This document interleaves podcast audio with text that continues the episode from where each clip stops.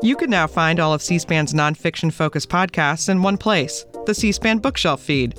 Follow now, and you'll get all of C SPAN's podcasts that are nonfiction book related every week. I'm Shannon. And I'm Rachel. And as part of the podcast team here at C SPAN, we wanted to make it easy for our nonfiction book lovers to access all of our offerings in one place. Hear from authors like Kidada Williams on her book, I Saw Death Coming, Joan Biskupic and her latest, Nine Black Robes, or Neil King, who shared his walking journey from DC to New York City in his book, American Ramble. Featured programs will include Book Notes Plus, Q&A, Afterwards, and About Books. You can follow the C-SPAN bookshelf feed wherever you get your podcasts.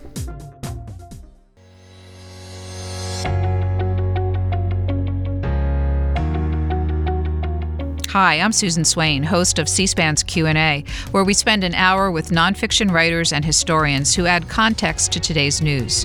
On this Juneteenth federal holiday weekend, we're re airing a conversation we had with Reverend Wheeler Parker Jr. He was with his 14 year old cousin Emmett Till on August 24, 1955, when they visited Bryant's Grocery in Mississippi. The white store clerk, Carolyn Bryant, accused Emmett of flirting with her, breaking the racial codes of the Jim Crow South. Four days later, Parker was in the family home with Emmett Till when he was abducted by Carolyn Bryant's husband and brother in law, tortured and murdered. The Emmett Till case became a catalyst for the civil rights movement, and Reverend Parker has spent his lifetime seeking justice for his late cousin, recounted in his book, A Few Days Full of Trouble. Our conversation will begin in just a moment. This episode is brought to you by Shopify. Do you have a point of sale system you can trust, or is it a real POS? You need Shopify for retail. From accepting payments to managing inventory, Shopify POS has everything you need to sell in person.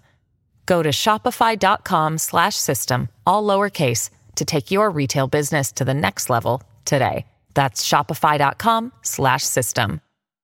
Reverend Wheeler Parker Jr., your new book is A Few Days Full of Trouble Revelations on the Journey for Justice from My Cousin and Best Friend, Emmett Till.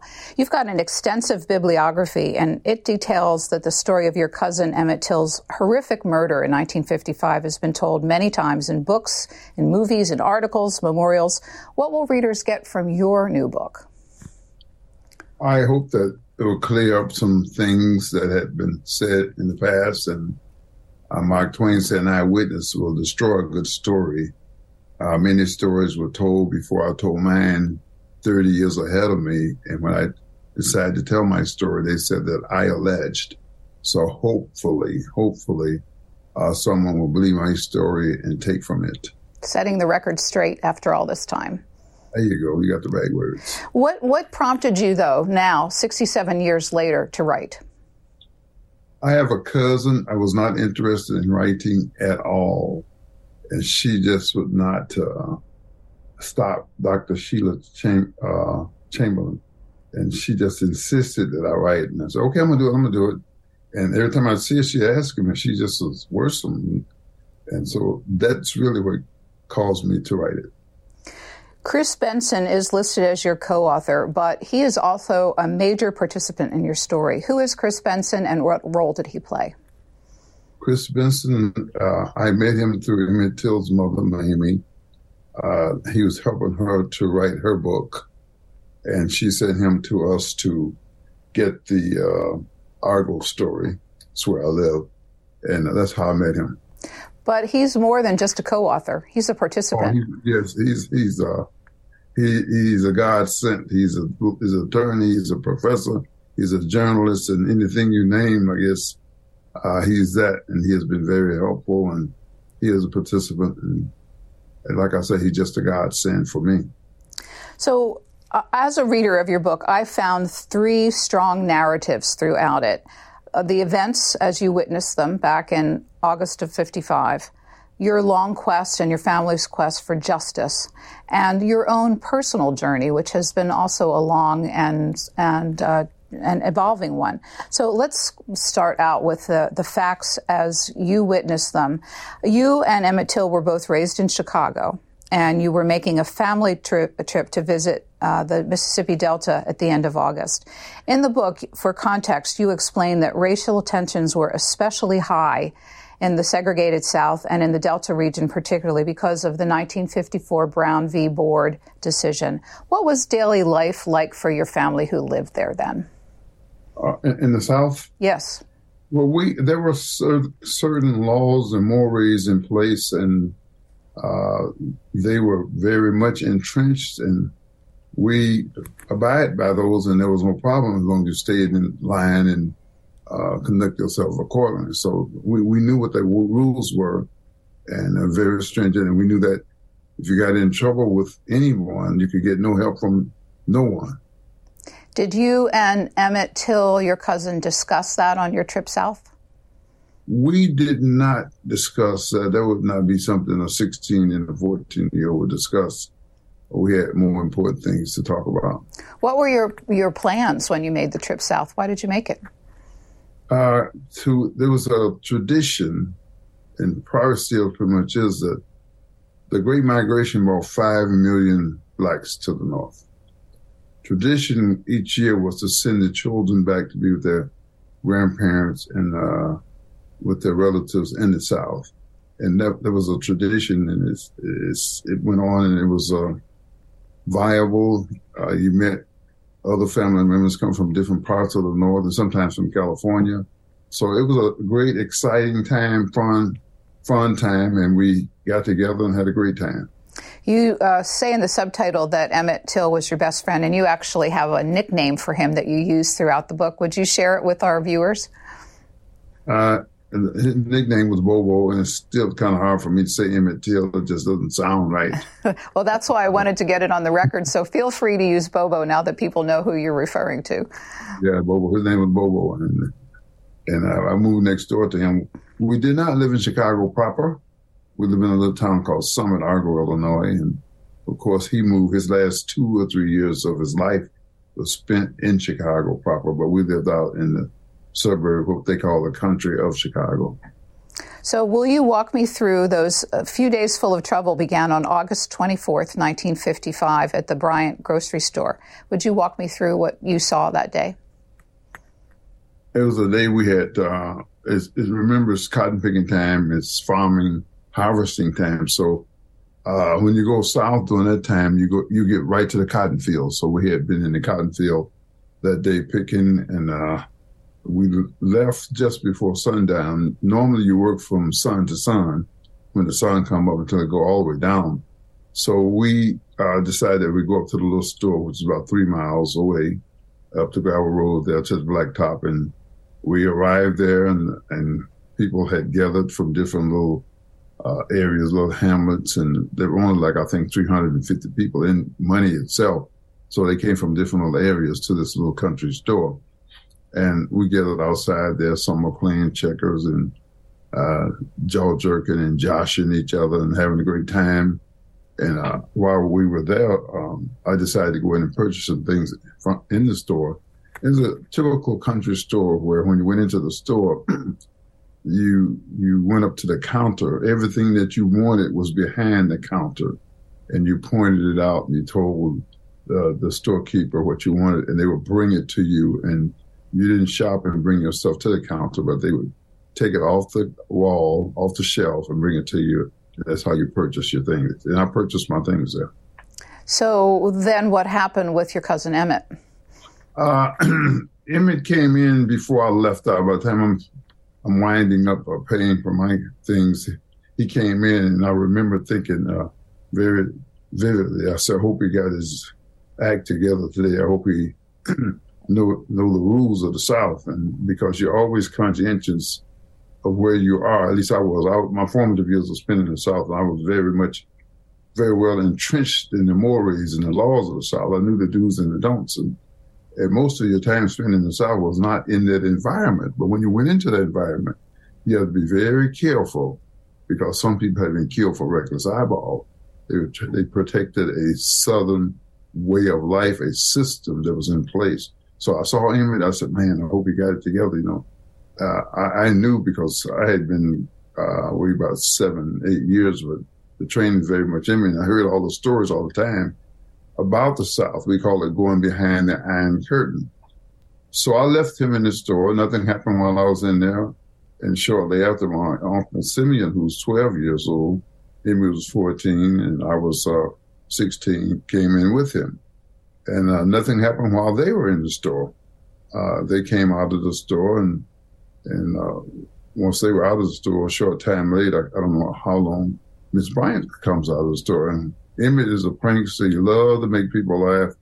He never had a dull day in his life. He's a jokester, so he whistles to make us laugh. Know, give give her the wolf whistle.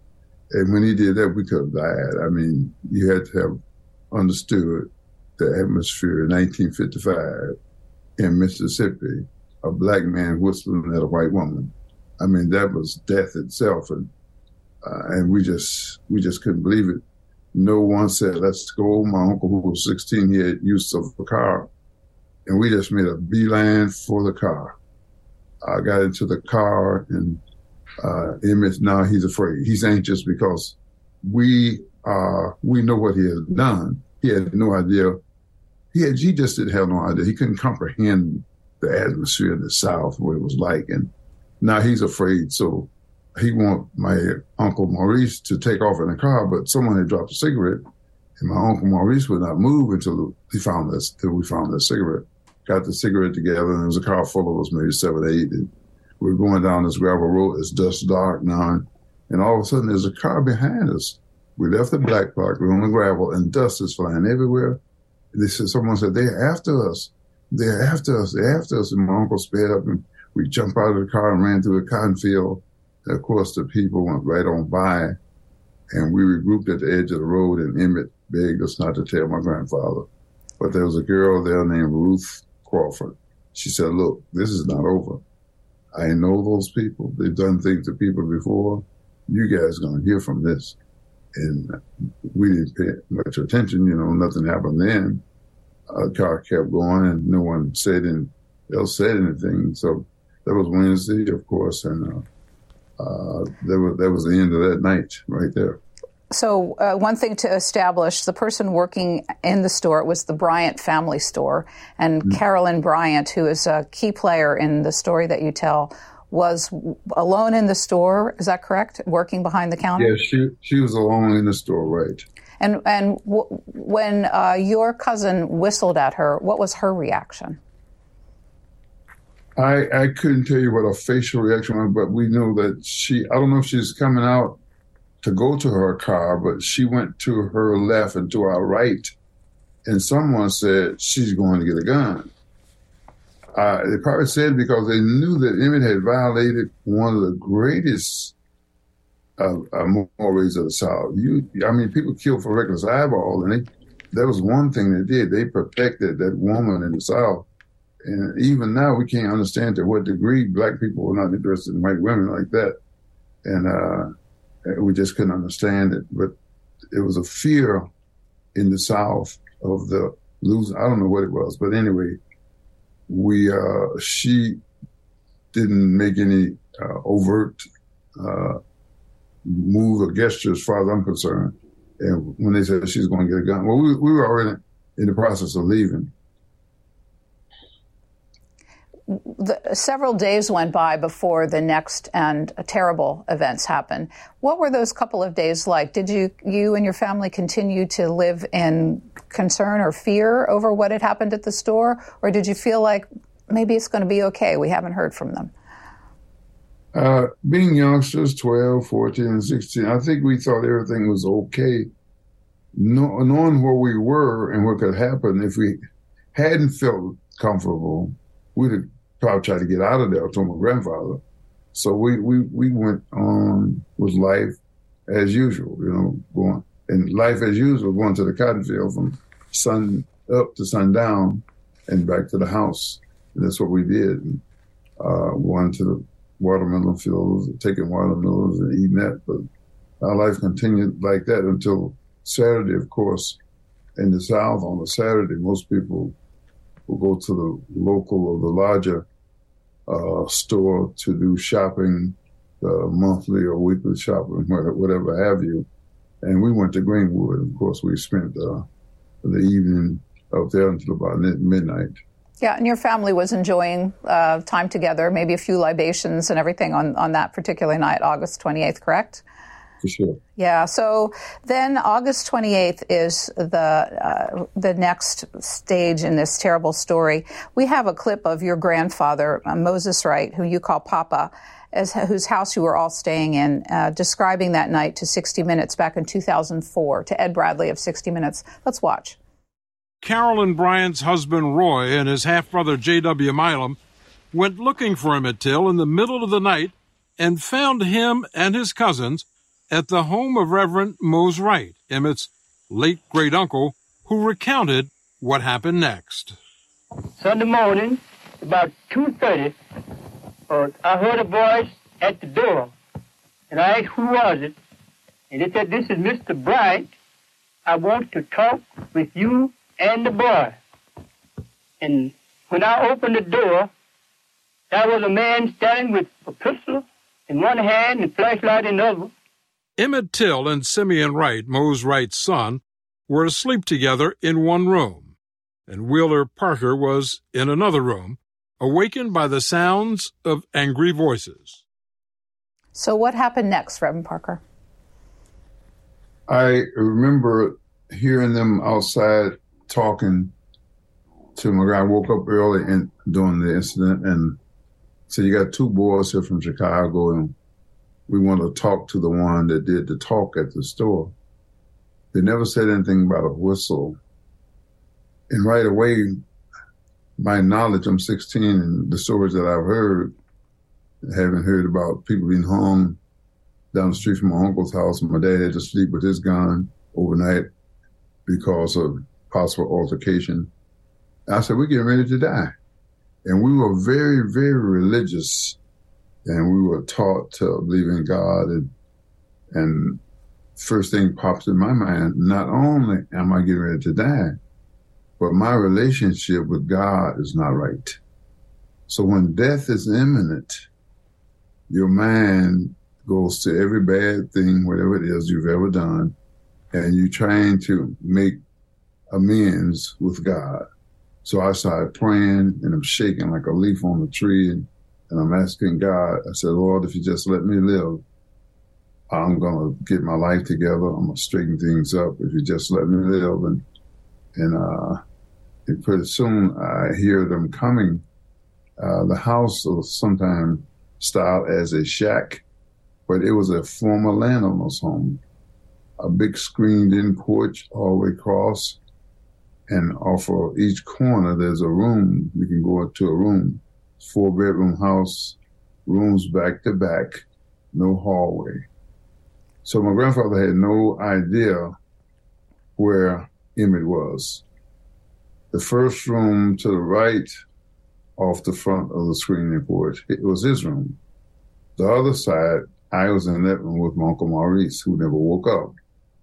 So they started in my room, and it's dark as a thousand midnight. You could not see your hand before your face. In they walk, no lights on in the house. In they walk with a pistol in one hand and a flashlight in the other.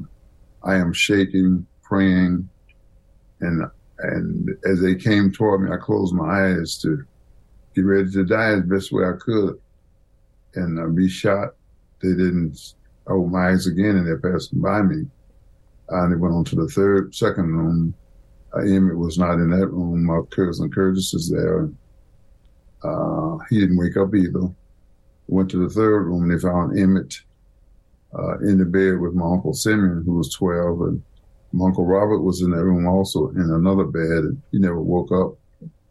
And of course, they aroused Emmett, and and I guess he wanted to put his socks on, and it was pure hell over there. It, was uh, chaos. It was couldn't tell exactly what was being said, but it was just my grandmother tried to offer them money. She tried to run next door. There's a white man lived next door to get him to help, but it was just pure chaos. And they came to get him, and they left with him. Said they'd bring him back if he was not the one.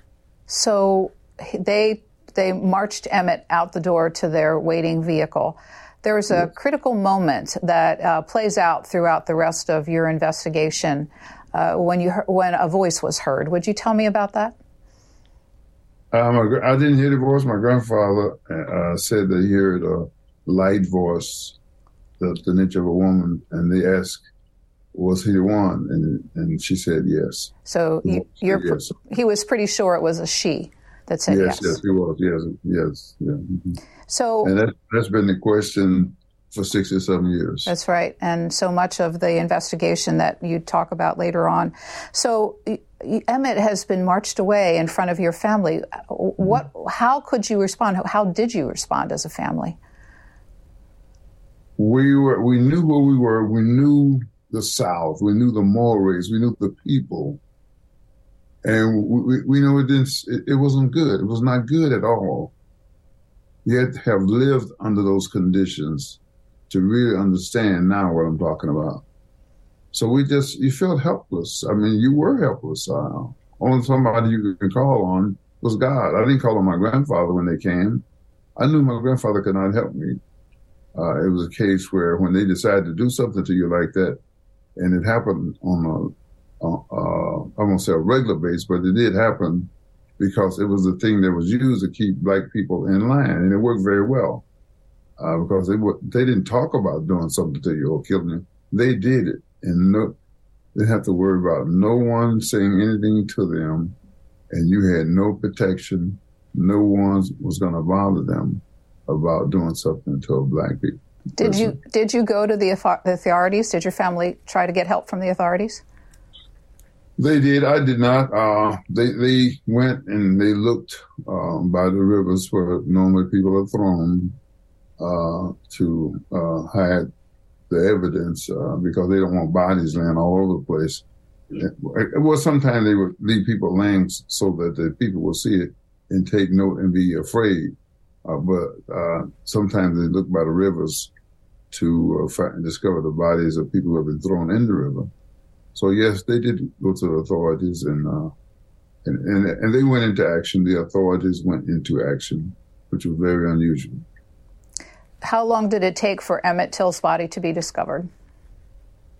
That was Sunday morning. I believe they found his body on Wednesday. By that time, I was back in Chicago. Why did you go back to Chicago? Hey, I, I, I would have left Chicago that moment if I could have, because I felt, I felt uh, fearful. I was fearful for my life, and I felt uh, by being in Chicago, I felt that I would be safe. Did your family think the worst of what had happened, even though there hadn't been a body found? I'm, I'm sure, as a whole, yes. I got back, and there was a visual, and they saw the moment right away. They started looking for him in the river. So they, they thought the worst, yes, because they know they know the deal. You, I mean, you don't whistle at a white woman in Mississippi. You know, you just don't do it. You don't even look at them. You know. So the so they, the they knew right away it could have been a death. You know. uh, sorry for interrupting you. The the two perpetrators, uh, Mr. Bryant, who is the the owner of the store, and uh, J.W. Milam, were arrested fairly soon uh, with this on charges of abduction. Uh, uh, did they admit to having abducted your cousin? They did. They and they were very they were highly insulted that they had been arrested for protecting a southern way of life. Matter of fact, I understand that when the first sheriff went there, they would not even go with him. I understand they told him that's BS. You know, I'm trying to protect the southern way of life, and you guys gonna arrest me. So then I understand that the high sheriff, the next level, went and and uh, told them we're coming after you, we're taking you dead alive. Let's go. And that was uh, that was history being made to to arrest someone, to charge someone to doing something to a black man. That may ha- may not have been the first time, but you can rest assured very unusual and something that was not going to happen too often because they, they could get away with anything. But there, there has always been someone that had the fire in their belly to stand up and the courage to do what's right. This episode is brought to you by Shopify. Do you have a point of sale system you can trust, or is it a real POS? You need Shopify for retail. From accepting payments to managing inventory, Shopify POS has everything you need to sell in person. Go to shopify.com/system all lowercase to take your retail business to the next level today. That's shopify.com/system. So the uh, charges were changed to murder after Emmett Till's body was discovered. Um, this is the terrible question to ask you, but when when his body was recovered, what did the extent of the injuries that your family saw tell the story of what had happened to him? It, it was beyond imagination. You wonder. He just turned 14. How can we heard Willie Reed's report how that uh, he heard the screaming and the beating, and you wonder how can a human being do that to another human being. You try to make sense of it, but when you get through, it does not make sense. He was so badly bruised and battered that you couldn't tell who he was. As a matter of fact, the system, uh, the court system or the powers that be said, you all have dug an old white man up out of the grave and you're doing this. So Emmett Till is in Detroit with his uh, grandfather and you all are doing this trying to embarrass Mississippi. So for them to say that we dug an old white man up and Emmett is 14, he had hazel eyes and you're fair skinned. So uh, to, it tells you how badly his body was uh, damaged. He had also been shot. Yes, uh, yes, shot in the head. Someone say he was drilled in the head, but we believe that it was shot. He had, had been shot. There was a hole above his, right above his right ear, I believe.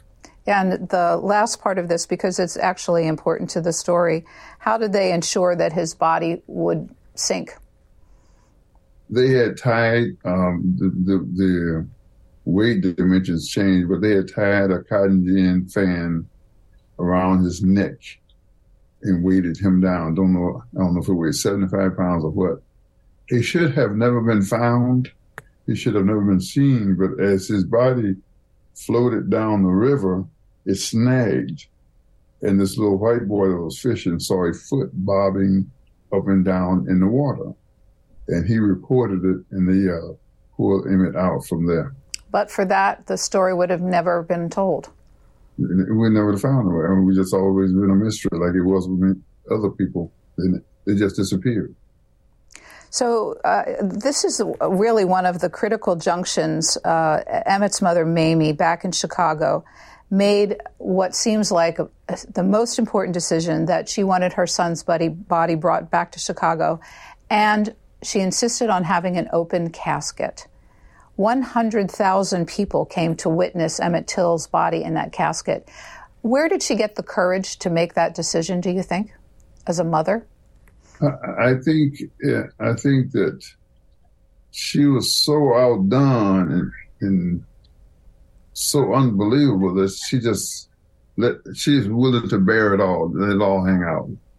And uh, she she was very hurt, and rightfully so.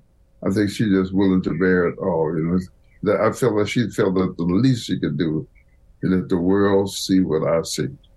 She was so tore up and so uh, so uh, uh, upset about what had happened to her son. What was the uh, the legacy, the impact, the fallout from that significant decision to have it be an open funeral and, op- and invite the public to come witness? Uh, a picture's worth a thousand words. That picture spoke volumes. Uh, I talked to a friend of mine that uh, he's a white journalist in the South, and he said, "I thought we were farther ahead than uh, what are you talking about now? I thought we were farther ahead than we are." And uh, it, it spoke. It made a statement that nothing else could say. It said something that nothing else could say by showing that body. And uh, you couldn't justify it, and uh, they tried to justify it, but you just, it spoke volumes, and it's, it spoke more than the words that people were trying to say. So let's move on to part two of your narrative, which was the, the long con- quest for justice for Emmett Till's murder. Uh, there were three significant stages, as you describe them, in the judicial process. First was the Mississippi trial of Bryant and Milam on murder charges. Uh, so we're going to start there. They went to trial pretty quickly, September of 1955. But you say that the jury returned a not guilty verdict in just 67 minutes of deliberation. What happened at that trial? Uh, first thing I, I want to say that it was a miracle and showed a little progress. They are having a trial. Unbelievable they're having a trial for two guys who is accused of killing a black man. Going in and out of the courtroom every day, him mother was afraid that she could be killed in the courtroom. I'm trying to paint the picture so you can see what the atmosphere was like in Mississippi, even in the courtroom. She was not comfortable going in, in and out of the courtroom every day my grandfather went home from trial one evening and that night he could not sleep. So he got up and he went down to the cemetery and he slept in the cemetery all night. And when he came back the next day, they told him that white man was around your house all night last night. He could have been killed, absolutely nothing done about it. That's the way the South was at that time. We've made progress We've come a long way. We got a lot of work to do. So the trial was like that, and and uh, of course, her and Willie Reed, Willie Reed pointed the, the uh, kidnappers out, and my grandfather did also. So Mamie Till and Willie Reed both got back to Chicago the same day, and both of them had nervous breakdowns and had to be hospitalized. Reverend Parker, so Carolyn Bryant's testimony in that trial was pivotal. Why? Uh, I don't know if it was pivotal or not. It didn't matter because she did not testify before the jury. So it had no bearing on the jury. Uh, but she said, I, I became only privy to it 50 years later. What did so, she say? She said that he touched her. And uh, she doesn't, she says she don't know we, the kid stuttered all the time, not sometimes. That's a way of life. He had had polio. Uh, I got the clipping. Uh, I was reading it last night, 1947, and he became a stutterer. She can't remember that. She said that he told her, "What's the matter, baby? Don't be afraid of me." I'm, I'm paraphrasing. I've been with white women before. And but you had to do something to kind of justify what they did to him. It's kind of like Hitler did the Jews. You know, you got to demonize them. So they tried to demonize it. And we, I never knew about. She said all that until they found the transcript, and some kids from West Virginia came. Oh, I went there to hear them do it. I said, "Whoa, I never heard this before." So, uh, and when they came to get him, they never said anything about uh, him touching her or even whistling, just the talk.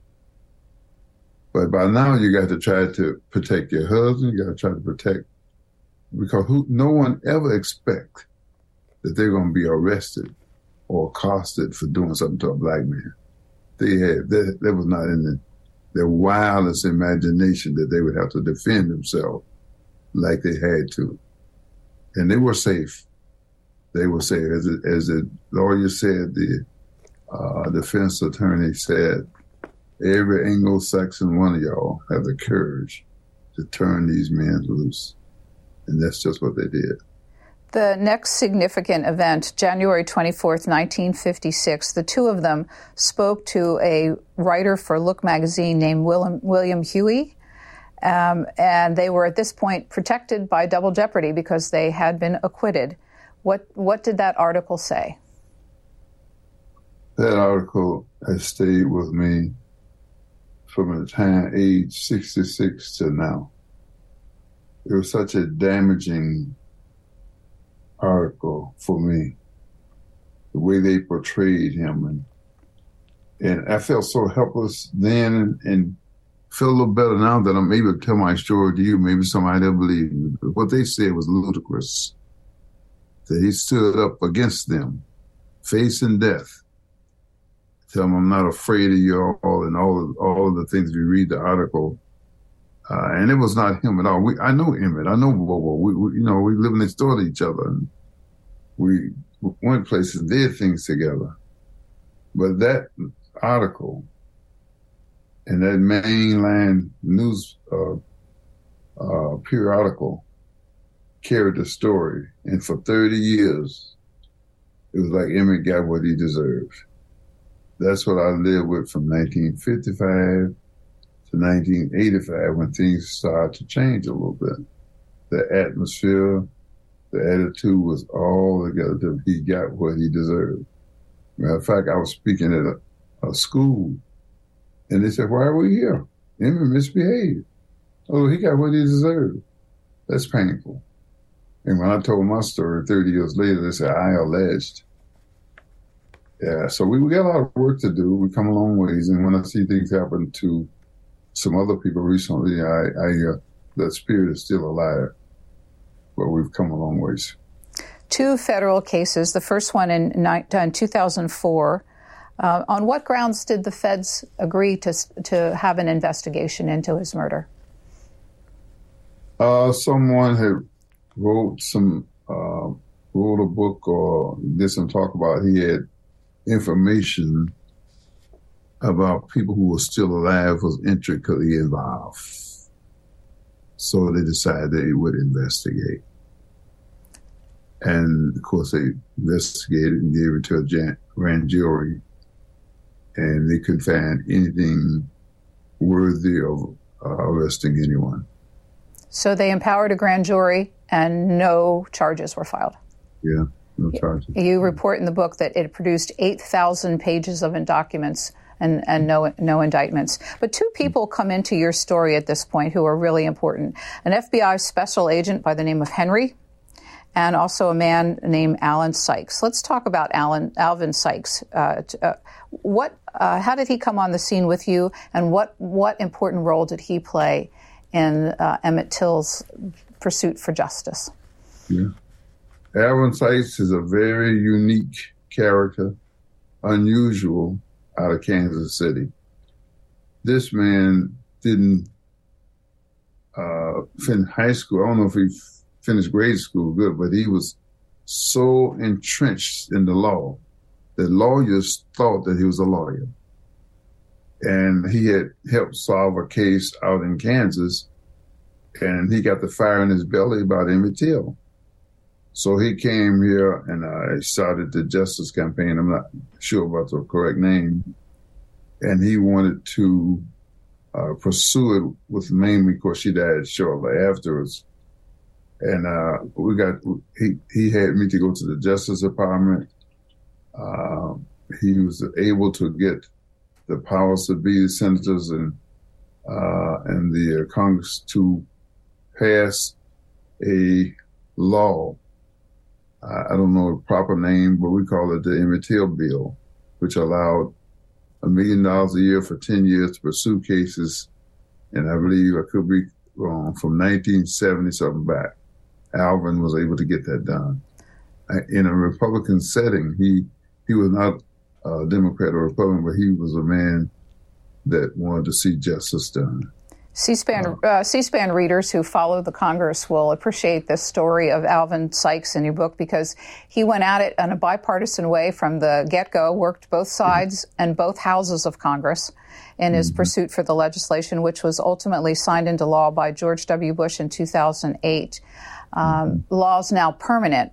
President Obama signed it into place in 2016. So, what does it do? It allows, and remember they had to go back. It ex, it expired, so uh, President Obama they went back and had to pass it again, which is still for another uh, ten years. I think it's indefinite now, and it allows uh, the powers to be to pursue cases like Emmett Till's cold cases uh, of people who were suffered atrocities from 1976 backwards, and uh, it's there and uh, we call it the Till. I call it the Till Bill. So Alvin was very instrumental, and he about one of the poorest guys you ever want to see, but he was so knowledgeable. Uh, God put the fire in his belly to go into the library, and that's where he spent his time in the library learning law. He's so articulate and he's just unbelievable. And then he died. I just wish he had, wish he was still here to uh, to carry on. And I think they're trying to write his memoirs or his books now out of Kansas City, Kansas. FBI Special Agent Henry was really important to your your pursuit for justice. What what do you have to say about his role in this? He came on during the time Tyson came and said Miss Bryant said she lied on Emmett Till. The case had never been closed, so that brought on new interest in FBI. Uh, Walter Henry was assigned to it out of the Northern Mississippi District in Oxford, I believe. And uh, he pursued it to, again, to try to find evidence if there were anyone left that they were going to, you know, do what they needed to do to bring them to, to get some justice. And that's the role he played. He, he made us very comfortable and uh, he brought us to the FBI headquarters and we dialogued with them and they, they were very instrumental in trying to um, get to the end of it or to find justice. I understand from reading your book that one of the aspects of the law is that the uh, federal government is required to keep the family informed as cases progress. And, and they did that along the way with you and even discussed strategy for going forward. Is that correct? They, they, they kept us very much aware of what they were doing and what was going on all the time. The 2017 book by Duke University historian Timothy Tyson was the next big accelerant in this whole process of seeking justice. What was the big news in Timothy Tyson's book? Timothy Tyson wrote the book, and it, it just, his book gave me a lot of hope. And it brought a lot of satisfaction and a lot of closure to me when he was saying that she, because I, I my all my life I did not like the way that they were portrayed Emmett, and he admitted, uh, said that she said she lied. So that gave me uh, some sense of closure because I wanted his name, the way he portrayed it. I want that clear. I couldn't, you can't bring him back, but I didn't like the way he was looked at. I liked the way he was viewed in history. So I got very excited about his book, very excited. So the FBI, they, they went into that and you, you, you read it, you know the story there.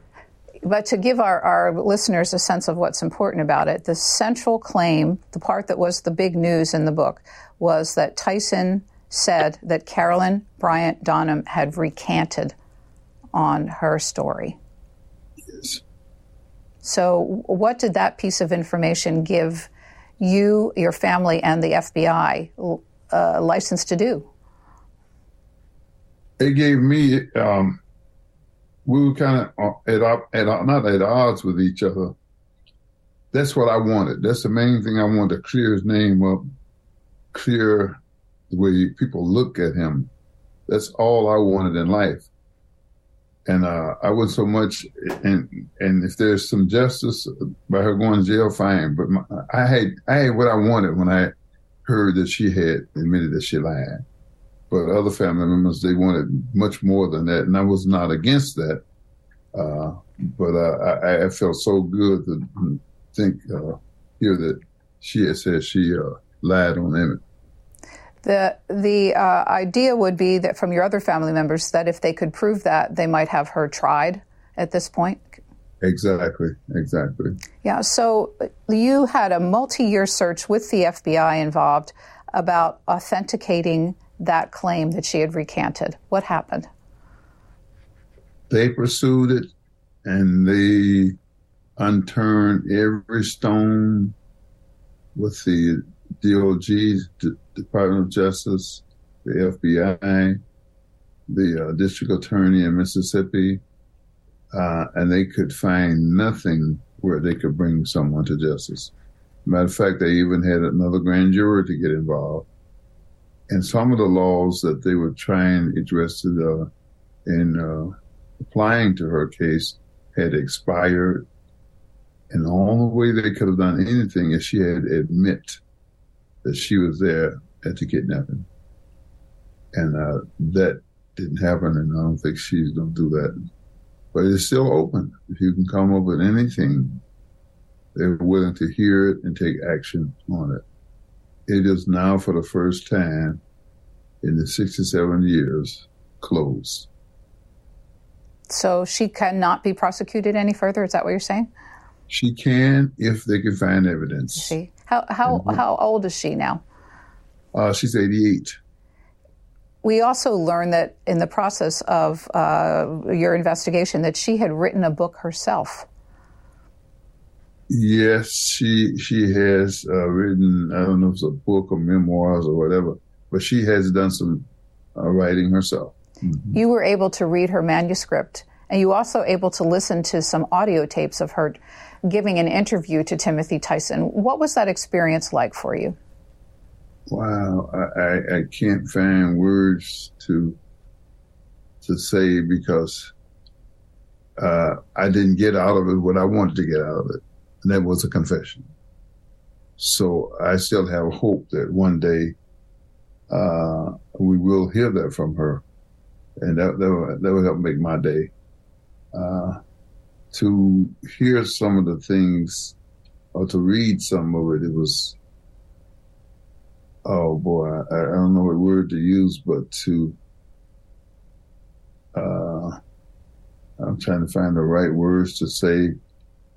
It's like she became superhuman, or she was really uh, trying to save him, or her husband tried to save him. It, it's uh, you have to read it, but it just it, it's kind of a mind-boggling. Some of the things that uh, uh, she was saying about the situation, and I think she even said that he didn't deserve to die like he did, but her husband was involved, and I think at that at this point she's trying to protect him uh, and it seemed like she's throwing her husband brother under the bus, you know. But uh, you, you, have to read it. It's it's uh, it, it's something to read. Put it that way. Th- uh, you reported that the title of her book is "I Am Not a Wolf Whistle." Yeah, I forgot about that. Yeah, yeah, yeah, yeah, yeah, exactly. So the uh, the second FBI investigation closed in 2021. Again, no one was was further charged in uh, Emmett Till's murder. So, what did that provide you with any closure, any desire to move on? Uh, what did that 2021 finality mean to you? Well, we had some family members in, in the case that kind of put us at odds with one another, traveling different uh, down different avenues about his death and so on. So it kind of brought a closure to that and uh, I, I'm a person of faith, and we are people of faith. And Emmett Till's mother said it was in 2003. She says, like they don't exist in my life, and I follow the same path. We believe, as, as she said, and they said uh, at his funeral, God said, vengeance is mine. No one gets by. Everybody has to pay. And we're very acute aware of that. And we have a life. So when you have a life, you have to get back to uh, the business at hand. And uh, so I, I, did not let that destroy me because we're here to serve humanity, and that's what I do. I spend my life serving humanity, and that, that that's a cure-all. That's a nice segue into the last part I wanted to talk to you about, and that's your own personal journey. You were a victim of this terrible crime. You thought you were going to die that night, and you had to live with the survivor's guilt all of these years. Uh, you had some rough years afterwards. How did you turn your life around? I, I, I was um, go back and always go back to the night that they came, realizing that my relationship with God was not right. And I promised God if He let me live, I was going to get it right and, in essence, fulfill my purpose. Everybody here on earth has a purpose, a calling in life and uh, every now and then I, I would be uh, not a victim, but I'd hear that call and hear that voice in my head. You didn't have to make God that promise. What about that promise you made? I could be in the midst of a gale activity, uh, and that would come to me. And uh, so at age 22, I felt like I had to make a change or that it was not going to be good. So I, a voice came to me and said, ask God to give you a man to do what's right. Whenever you got a man to do something, it's easy to do. So I asked God to give me a man to uh, say yes to him and fulfill that purpose for which I'm put on earth for.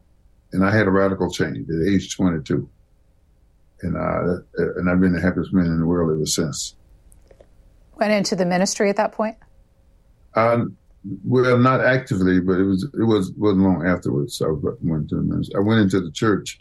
I, I went to the church and one Friday I remember walking off the street and said, "This is it. I'm through with the world. Goodbye, world. I'm going." And, in the, any denomination in the 20s, you find no young people hardly in the church, but I was okay with it. I was uh, content. I was satisfied, and I never looked back. Never looked back. I wanted to uh, talk about a little bit more about Mamie Till Mobley. We have a video of her from 2002 uh, mm-hmm. talking about how she has come to peace with the death of her son. Let's listen. In 1955, when my only child was killed, it seemed that there was nothing for me to live for. I wanted to die. But in the midst of that planning, the Lord spoke to me and He told me not to spend my time hating the perpetrators of the crime because they would not even know that I was hating them. And the things that would be released into my body would eventually destroy me. I can truthfully say that for 47 years, I have not wasted any time hating Milam and Bryant. They became inconsequential so far as I was concerned. It was as if they didn't even exist. Reverend Parker, you say that in on the 30th anniversary of Emmett Till's murder, Mamie Till Mobley asked you to get into the battle. How did you respond? I, I'm listening to her because we had um, we have a, a center out here, and I took her by and showed her what we were doing, and she wanted me to carry it on. And uh, right away, I said yes. At the same time, I said, "How can I do it? What What is it that I can do?" I, I felt very helpless, but I I couldn't say no. Uh, I was doing things, but I didn't think of it as being uh, because of him per se. But I knew I had a calling, a purpose in life, and and I was working in the community, working with scouts, Girl Scouts, Boy Scouts, Cub Scouts, and all of those things that and parenting classes and stuff of that nature. That's what we were doing. Um, so um, what happened is that my wife got involved and and then there became interest, more interest in the Emmett Till story. So we named center after Emmett. And then Till, Till, Emmett Till Memorial Center. And we now have programs, uh, got a street named after him. We got a, some work done where he used to live, a plaque on that lot. So those are kind of things that we're doing. Uh, he still speaks from the grave. I mean, uh, been gone a long time, but he still speaks from the grave. You write that one of the uh, questions for yourself all along was what would justice look like, and that as in the last few years, you you reached a, a, a, a real view that had evolved for yourself on what that might look like, uh, and, and, much of it around young people. Can you talk about that? What would justice look like? I, I well, I resolved and accepted the fact that everybody reap what they sow, and we have a purpose in life, and we're here to serve humanity. So I've spent my time uh, trying to fulfill that purpose and the calling that's in my life, working with young people. And many times I think uh, if Till was here, he would be a natural born leader. And uh, I would want to think that he would be doing just what I'm doing. So when you reflect back on the legacy of this uh, this this murder, there was the Emmett Till bill, as you call the hate crimes legislation. Um, in 2020, the Congress passed and the president signed the Emmett Till Anti Lynching Act. So, two major pieces of legislation. There are now cold case investigators working on civil rights cases at, at, important law schools around the country. As you said, there's an education center, and the National Park Service is working with you to establish sites that would mark uh, important uh, points on Emmett Till's life story.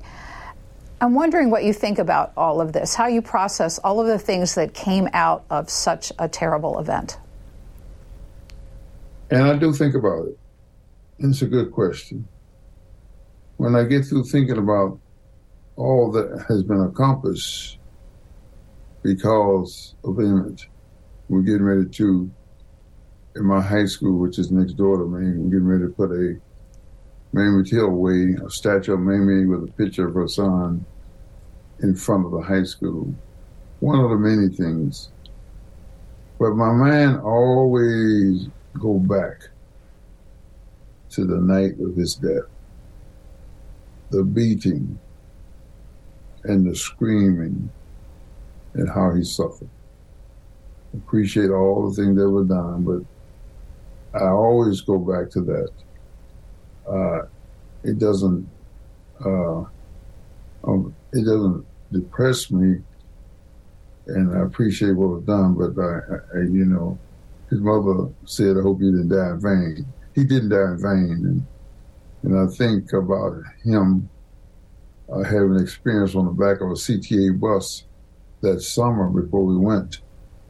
a good friend of ours, they came from Moody Bible Institute, and they led him to Christ on the back of that book. So I have those thoughts that I don't talk about much, but uh, so those, those are my mixed emotions that I have.